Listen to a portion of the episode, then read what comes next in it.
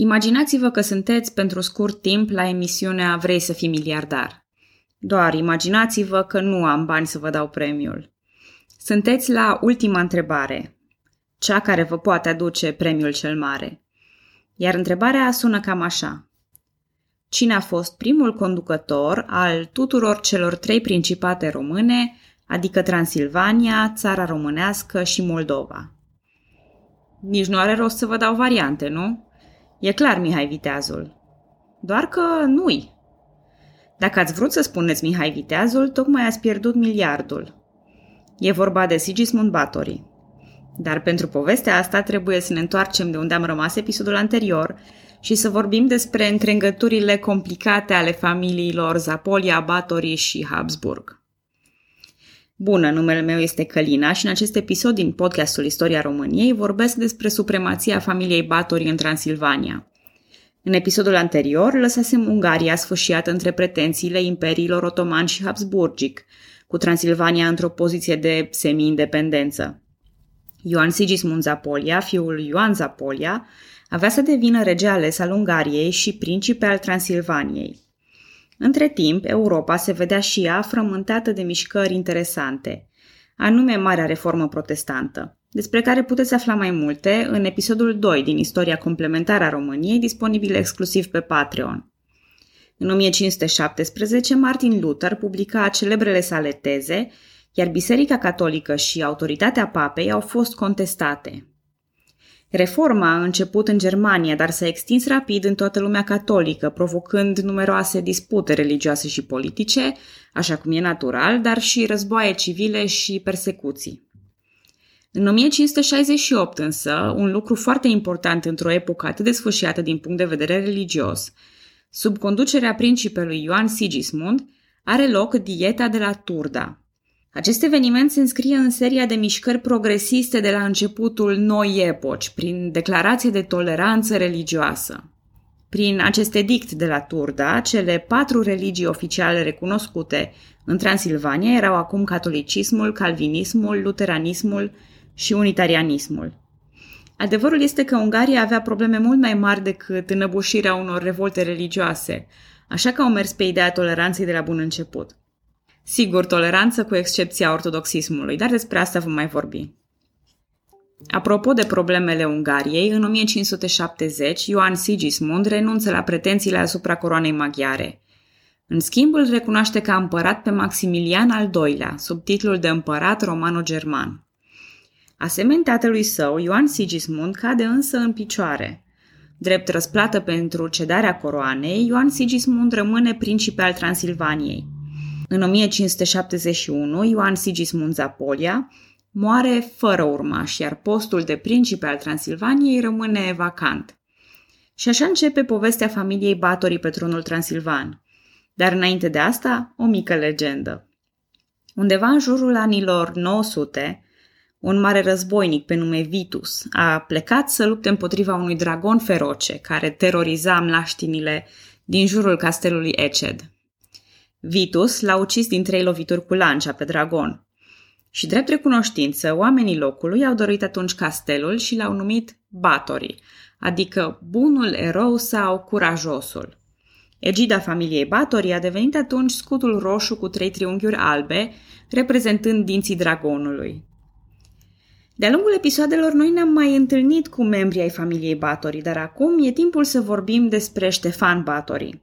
El era un membru important al clanului, cu o istorie interesantă și avea să înceapă o tradiție din preluarea titlului de principe al Transilvaniei. Ca de obicei, folosirea numelui de Ștefan e pentru simplitatea pronunției și a înțelegerii numele său fiind Istvan. Ștefan Batori a studiat științe juridice la Universitatea din Padova. Apetența lui către studiile academice avea să se afirme și mai târziu, când, prin ajutorul iezuiților, a înființat o universitate la Vilnius și una la Cluj, astăzi Universitatea Babeș-Bolyai. După terminarea studiilor, el s-a întors în slujba împăratului Ferdinand I și la scurt timp a devenit prizonier de război la turci. Ferdinand a ezitat în ceea ce privește răscumpărarea lui, așa că Ștefan a trecut de partea rivalului lui Ferdinand, chiar Ioan Sigismund Zapolia. Cu alte cuvinte, relația dintre împărat și Ștefan Batori nu era tocmai cordială. Așa că vorba unui basm, mare a fost surpriza împăratului să vadă că nobilimea Ardealului îl alege pe Ștefan ca urmaș al lui Ioan Sigismund. Susținătorii Transilvaniei împăratului se raliază sub Gaspar Becheș, dar sunt rapid învinși. Ștefan Batori își confirmă statutul, iar Becheș e alungat pur și simplu din țară. La doar trei ani după alegerea lui ca voievod al Transilvaniei, tronul Poloniei devine vacant după ce Henric al III-lea de Valois își asumă coroana Franței. Da, știu, râdem, glumim, dar regii mereu au alternative bune. Așadar, în Polonia se declanșează o luptă internă pentru desemnarea urmașului. În mod surprinzător, după ce fusese ales voievod al Transilvaniei, numele lui Ștefan Batori se vehiculează și ca viitor rege al Poloniei. Curând, nobilii se decid, condiționând doar ca el să se căsătorească cu Ana Iagelo, descendentă a familiei poloneze Iagelo, deși această doamnă avea deja 53 de ani. Zis și făcut, avem a doua numire surpriză lui Ștefan Batori ca lider, ceea ce poate să însemne că era un tip relativ popular și un bun administrator.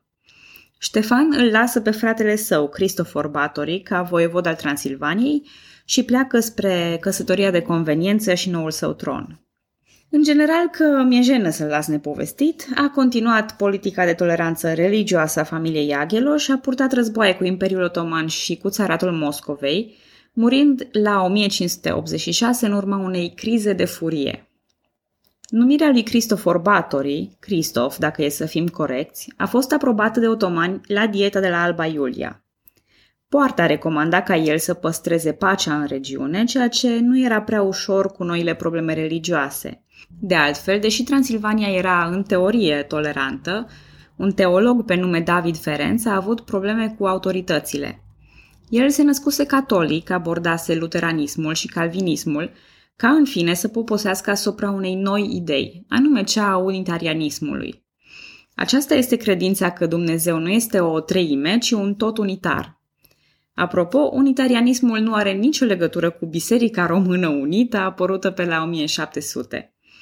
Ori unde se accepte atâtea confesiuni, am putea crede că încape și această viziune a unitarianismului. Dar Cristofor Batori era pur și simplu împotriva ideii, iar David Ferenc a fost condamnat la închisoare pe viață la Deva. Cristofor Batori e eminamente catolic și îi sprijină din plin pe iezuiți, facilitând așezarea lor la Cluj.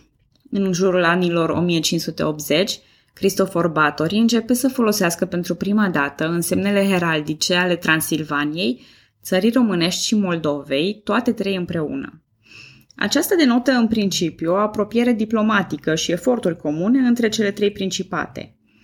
Însă la 1581, înainte ca vreo alianță foarte oficială să se concretizeze, voievodul se îmbolnăvește și moare. Fiul lui, pe nume Sigismund, avea doar 9 ani. Cu toate acestea, dieta Transilvaniei de la Cluj îl susține și îl propune principe sub tutela unchiului său, Baltazar Batori. Începând din 1588, dieta adunată la Mediaș decide că tânărul Sigismund e destul de mare și își poate accede în drepturi. În 1593, sultanul declară război Habsburgilor și îl somează pe Sigismund să se alăture și el cauzei de partea lui. La sfatul consilierului său personal, iezuitul Alfonso Carillo, Sigismund preferă să lupte alături de Habsburgi. Dar stările transilvane nu acceptă aceasta, așa că Sigismund e nevoit să cedeze principatul fostului său tutore, Baltazar Batori. Sigismund se adresează atunci unui alt unghi, capitanul de la Oradea, Ștefan Bocai, care îl sprijină în recapturarea principatului. Sigismund iese într-adevăr câștigător, iar liderii ce simpatizau cu turcii, inclusiv Baltazar, sunt decapitați. Așadar, Transilvania e acum de partea Habsburgilor și opusă turcilor. În semn de recunoștință, împăratul îl numește principe imperial și îi dă în căsătorie pe o nepoată de-a sa, Maria Cristina de Habsburg. Căsătoria nu s-a consumat. Noaptea anunții a fost cât se poate de proastă, după care Sigismund pur și simplu a refuzat să-și mai vadă soția. A trimis-o pe Maria Cristina la fortăreața Căvar, unde ea va sta până în 1598. În aceeași perioadă a acuzat-o pe o mătușă de-a lui Baltazar Batori de vrăjitorie, spunând că ea a cauzat impotența lui din noaptea anunții. Așa să fie, ei bine, unii istorici remarcă faptul că Sigismund nu a fost niciodată prea interesat de femei, iar scena penibilă din noaptea anunții s-ar datora unei homosexualități. Nu vom ști niciodată. Sigismund era un principe volatil, șovăielnic și imprevizibil, dar a reușit să atragă mai multe clase și mai multe persoane importante de partea lui. De exemplu, secuilor le-a promis privilegii. Și împins de împărat, care voia să asigure existența unui stat tampon între Imperiul Habsburgic și cel otoman, apare o nouă idee de atragere a susținătorilor. Mai exact, e vorba despre planul dacic – cu Balcanii supuși otomanilor, Habsburgii încercau să influențeze crearea unui stat puternic chiar pe teritoriile fostei Dacii, apropiind cele trei principate române. Acum, e important să spun asta pentru că în anii imediați căderii comunismului, istoria a avut o fază destul de tristă și nihilistă în care s-a negat orice fel de noțiune etnică în ceea ce privește unirea lui Mihai Viteazul.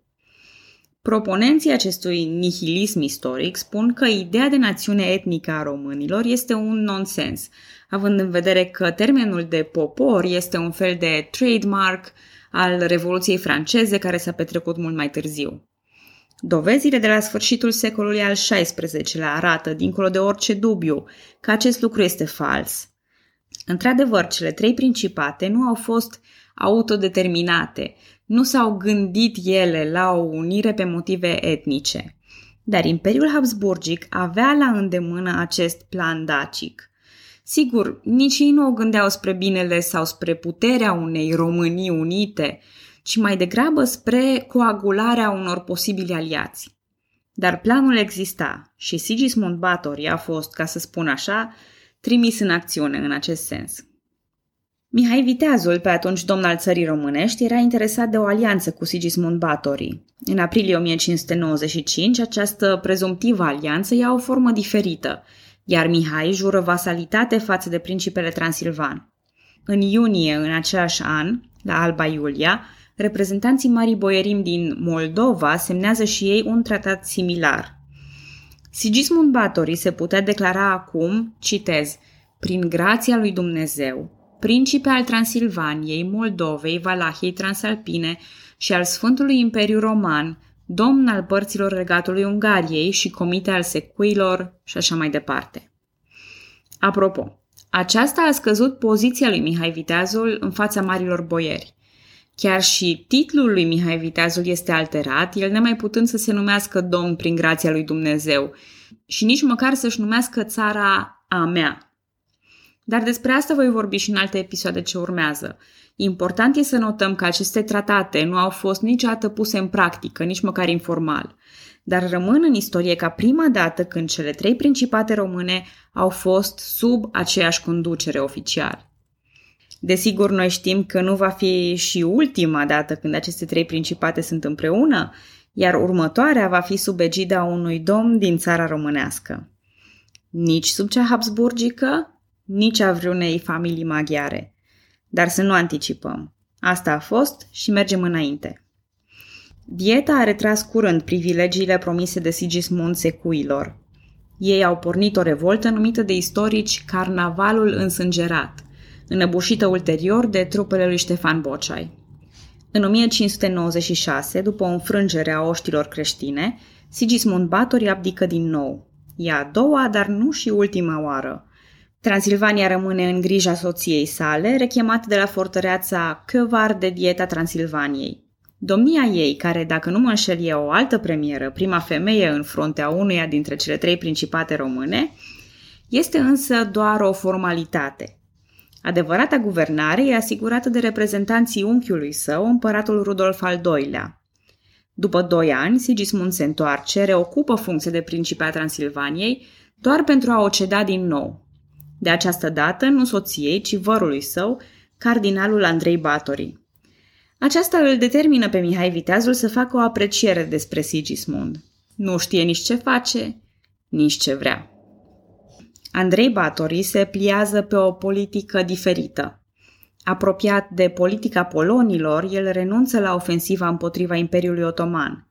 Atât Mihai Viteazul, cât și împăratul Rudolf al II-lea ar prefera să scape de Andrei Batori, iar Transilvania să devină din nou aliata Imperiului Habsburgic și dușmana otomanilor. În acest context, contând pe aprobarea lui Rudolf, în octombrie 1599, Mihai Viteazul îl învinge la Schellimber pe Andrei Batori. Aceasta îl duce la Alba Iulia ca învingător și domn al Transilvaniei. Dar, repet, Mihai Viteazul va avea propriile lui episoade. Important este că la moartea lui Andrei Batori, credeți sau nu, Sigismund e reales principe al Transilvaniei. În 1601 e învins la Guruslău de trupele aliate ale generalului Basta și ale lui Mihai Viteazul, după care fuge în Moldova. Basta îi învinge partizanii din nou la Teiuș, iar Sigismund abdică pentru a patra și ultima oară. S-a retras în Boemia și a murit în 1613. Familiile Zapolia și Batorii au dominat viața politică în a doua jumătate a secolului al XVI-lea în Transilvania și nu au avut un palmares prost. Ioan Zapolia și Ioan Sigismund Zapolia au ajuns regei Ungariei. Ștefan Batory a ajuns rege al Poloniei. Cristofor s-a bucurat de o domnie scurtă, dar eficientă, în ciuda incidentelor cu unitarienii. Sigismund, în schimb, a fost mai puțin impresionant. Dar având în vedere caracterul lui nesigur și cele patru abdicări, putem spune că a avut noroc și să scape întreg din mijlocul intrigilor dintre Habsburgi, otomani și Mihai Viteazul. Cât despre povestea noastră, e timpul să plecăm din Transilvania, să recuperăm vreo 100 de ani și din celelalte principate române. Pe data viitoare!